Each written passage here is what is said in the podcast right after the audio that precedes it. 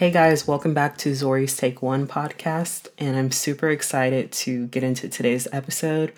This episode is going to be a little bit shorter because I have an announcement, which is I'm doing a Black History Month series, being that it's Black History Month, you know? and I'm super excited about this. I know we're kind of in the middle of February, but I still want to put out a few episodes to showcase Black creative people from around the world and who I love personally, and some that aren't talked about as much in the media or just in history in general.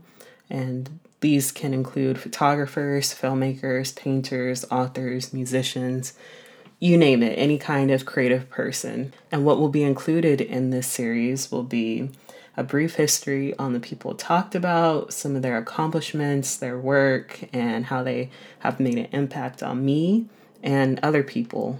I will also have a couple guests on this series and we'll discuss the creative things they are into, their opinion on society's expectations of Black people in certain industries, how people have gone beyond expectations, stereotypes, and just being different in what they do, not by their ethnicity, but breaking the norm and how they are usually perceived, prejudgments, and overall becoming more in their craft.